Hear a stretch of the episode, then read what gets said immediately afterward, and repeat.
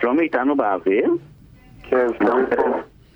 אהלן שלומי. רואה חשבון שלומי כהן ממשרד כהן ראית החשבון ומייסד שותף במשרד אביבי כהן ראית חשבונות. שלומי, מה העניינים? מצוין, יניב, אני חייב להגיד לך שאתה נשמע נפלא, רחוק רחוק מכאן. אתה גם נשמע נפלא, אתה אומר לי מצוין. שלומי, אתה... מי שיודע, אתה משקר פה בשידור. אתה מרגיש טוב? זהו, אתה לא מרגיש טוב, נכון? כן, אני, כן, אני כבר אחרי, היום הראשון היה היום הקשה באמת. אה, באמת? כאילו, מה זה קשה? קצת כאבי ראש, קצת חולשות, אבל סך הכל אני בסדר. שלומי, עכשיו אין אף אחד לא פעם שיפיר. אנחנו מעריכים את זה שאתה מקריב את עצמך בשביל התוכנית, ותוך כדי, כן, תוך כדי אתה איתנו. Take it easy, כן, לא, אני אשתדל להיות... אשתדל להיות עדין איתך היום, כן. הוא אשתדל להיות נחמד. שלומי, אנחנו מתחילים להקט המומחה. לא רוצה לסכסך, אבל יניב כתב לי הקט המומחה. אתה מבין איזה חבר יש לך? אבל אתה מבין שמשבוע לשבוע אתם רק מקים אותי, והנה. ובסוף זה, בסוף נפלת, נפלת למשכב. אז על מה אנחנו הולכים לדבר היום? בגדול, הכותרת זה יחסי עובד מעביד. מבחינתי, אתה יכול לשאול כל שאלה שקשורה ביחסי עובד מעביד, אבל לא מהצד המשפטי, מהצד הכלכלי, מיסוי, כספי, כל הנושאים האלה. מה קורה אם בן אדם נגיד עובד בשתי עבודות, מה קורה עם הפנסיה.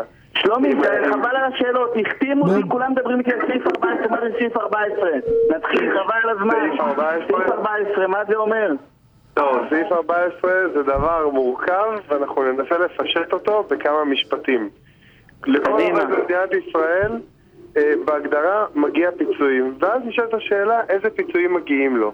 אז אם אתה חתום על סעיף ארבע עשרה, המעסיק מפריש לך כל חודש את הפיצויים לפי משכורת מלאה. ככה שאם אתה עושה שנה שלמה, אתה מקבל מאה אחוז משכורת בשנה. אם אתה לא מופרש על ידי סעיף ארבע עשרה, אז המעסיק מפריש לך פיצויים חלקי בתוך הקופה, וכשאתה מסיים את העבודה, הוא לוקח את המשכורת האחרונה, בודק אה, כמה הוא אמור להפריש לך לפי ותק, ומשלים לך, משלים לך בתוך הפנסיה, את מה שמגיע לך. אז אני, אני רוצה אולי להגיד את זה במילים פשוטות. אה, אה, סעיף ארבע עשרה הוא טרייד-אוף, עסקה כזאת אה, ש, שבעצם נעשתה ב, בכל הארץ, זה, זה בחלק מהמקרים לא וולונטרי. מצד אחד אה, אה, העובד מקבל שתמיד שלמינו פיצועי פיטורים. ת, אתה יודע, אם, גם אם הוא יתפטר, אם הוא מתפטר לפי חוק ואין הסכם קיבוצי או אין, אין אה, הסכם אישי בהקשר הזה, אז... היום אז... כשעובד גם מתפטר מגיע לו את מה שיש לו בתוך הקופה, כלומר יש, מגיע לו פיצועים. אם הפרישו לו, כן. אז סעיף ארבע עשרה אמר, רגע, אני אתן לעובד את כל מה שהפריש לו בכל מקרה. ומהצד השני, העובד זכאי לתשואה שהצטברה בקופה, אבל לא זכאי להשלמות אם משכורתו עלתה, ואם התשואה הייתה לו משהו. אז, אז רגע, לשאלה הקשה באמת, מגיע לך, אני, אני כל הזמן מייעץ לאחיות, אולי יש לי שלוש אחיות, אז אולי זה משפיע לי על התוכנית היום, אז מגיעה אליך אחותך, שואלת אותך, לחתום על סעיף ארבע עשרה או לא? מה אתה אומר לה? לחתום? לחתום, חד משמעית לחתום. ואם אחותך מעסיקה ושואלת אותך, תגיד, להציע לה? זאת אומרת, זה משתלם לשני הצדדים? זה ווין ווין? זה תלוי בך כבן אדם. מבחינה תזרימית למעסיק זה לא משתלם. אם הוא מסתכל על החיים שלו צפונה, קדימה, לאורך שנים, ולא רואה דרך החור של הגרוש, זה משתלם. למה זה לא משתלם למעסיק מבחינה תזרימית? כי הוא צריך להפריש במהלך החודשים יותר כסף. כלומר, מעסיק שלא חתום על סעיף ארבע עשרה מפריש שישה אחוז מהתלוש uh-huh. לאורך, לאורך התקופות. Okay. מעסיק שחתום מפריש לפי שמונה ושליש.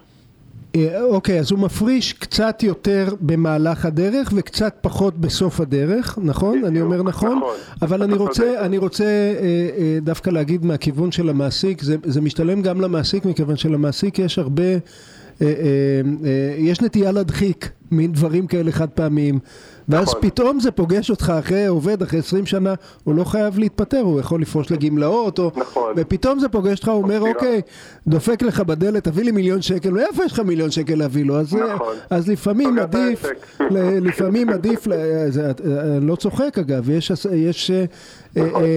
מקומות שהגיעו למצבים טרגיים, אין למעסיק כסף, העובד, מה זה אשמתו, אז לפעמים עדיף הוראת קבע כזאת של עוד שני אחוז מהשכר בחודש ואתה אשם בראש שקט. טוב, נכון. אני, אני רוצה לשאול מה, מה, מה, משני כיוונים, מעסיק ו, ועוסק ל, לעניין פיצויי פיטורים. זה, זה, יש איך לתכנן את זה? זה בכלל שנה משהו מבחינת מס או שמה שיוצא אני מרוצה ואין מה לעשות מבחינת העובד? לא, זה, זה, זה שאלה מורכבת, זה שאלה של פרישה.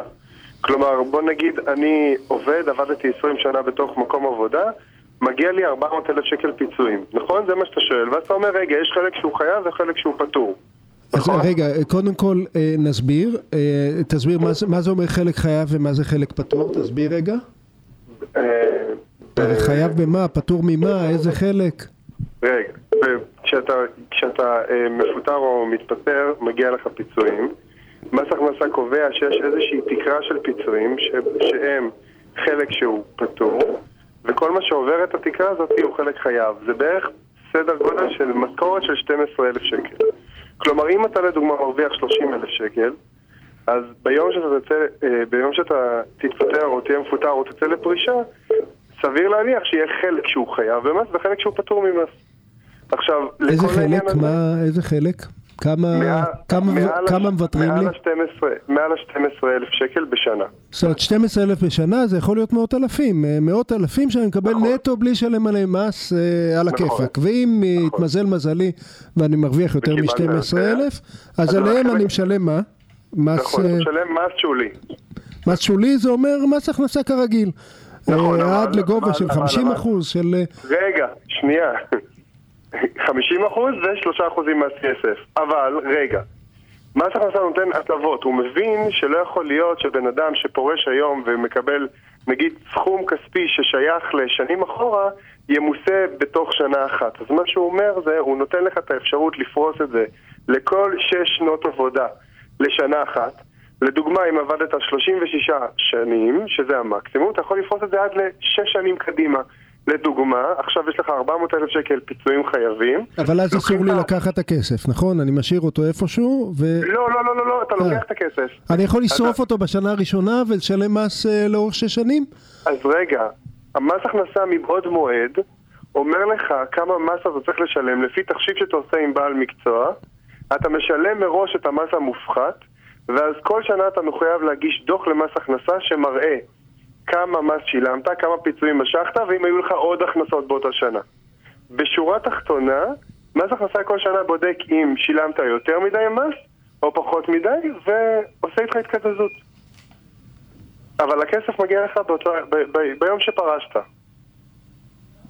טוב, מה, מה, אז, אז, ויש עוד פתרון. אז אני יכול לעשות עם זה משהו שפשוט ללכת למס הכנסה, להגיד לו שש שנים וזה פקל. יש משמעות אם אני מתפטר בדצמבר, מתפטר בינואר, מפטרים אותי, לא, איך... כן, יש משמעות. המון שאלות בתוך שתי מילים. קודם כל, יש לך את האפשרות לפרוס את הפיצויים לשש שנים קדימה. זאת אומרת, שש שנים מינואר זה הרבה, שש שנים מדצמבר זה חמש שנים וקצת. נכון. הבנתי.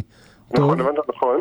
איגל, אתה אומר לתזמן את ההתפטרות כאילו? שיפטרו אותי, כן. זה מתפטר בדצמבר? כן, אם אפשר...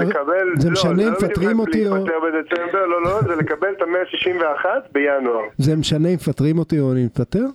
לא, זה לא משנה. זה משנה הוותק. אבל רגע, יש לי עוד פאנץ'. אתה יכול לקחת חלק מהפיצויים החייבים במס ולנייד אותם לתוך הפנסיה שלך.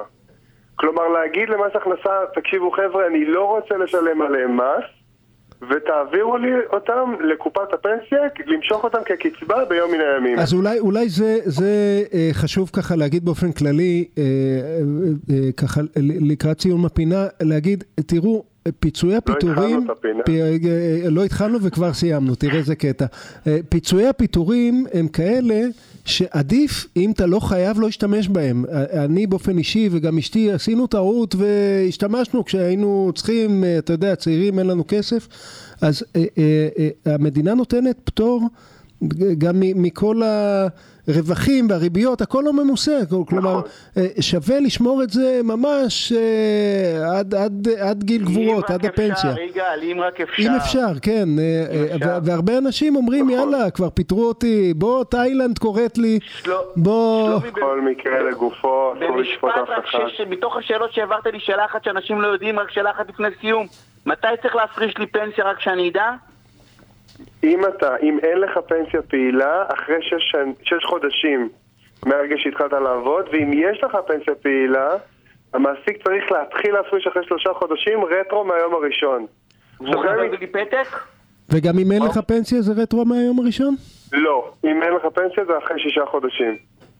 ואם אתה לא משתף איתה פעולה, הוא רשאי לפתוח לבד את הקופה, נקרא קופת ברירת מחדל, ולהפריש עבורך לקופה הכי... לא שווה במדינה. יניב, אבל אתה כבר בפנסיה פעילה, בבודפשט, מה אתה מתעניין כרגע? אבל שלומי, אנחנו עדים לסייע. תעביד איך הוא פותח אל העיניים, סוף סוף. מפרגן, מפרגן בענק. שלומי, המון המון תודה. תרגיש טוב. תודה רבה לכם. אבל אנחנו חייבים להמשיך את הפינה הזאת, יש לנו המון עושים חשובים. לגמרי שלא הגענו אליהם. פעם הייתה פינה שלא היינו חייבים להמשיך, זה כל הפינות אנחנו חייבים להמשיך. האמת היא שזאת התוכנית שחייבים להמשיך בה. ההפסקת פרסומות וכבר חוזרים, שלומי, תודה.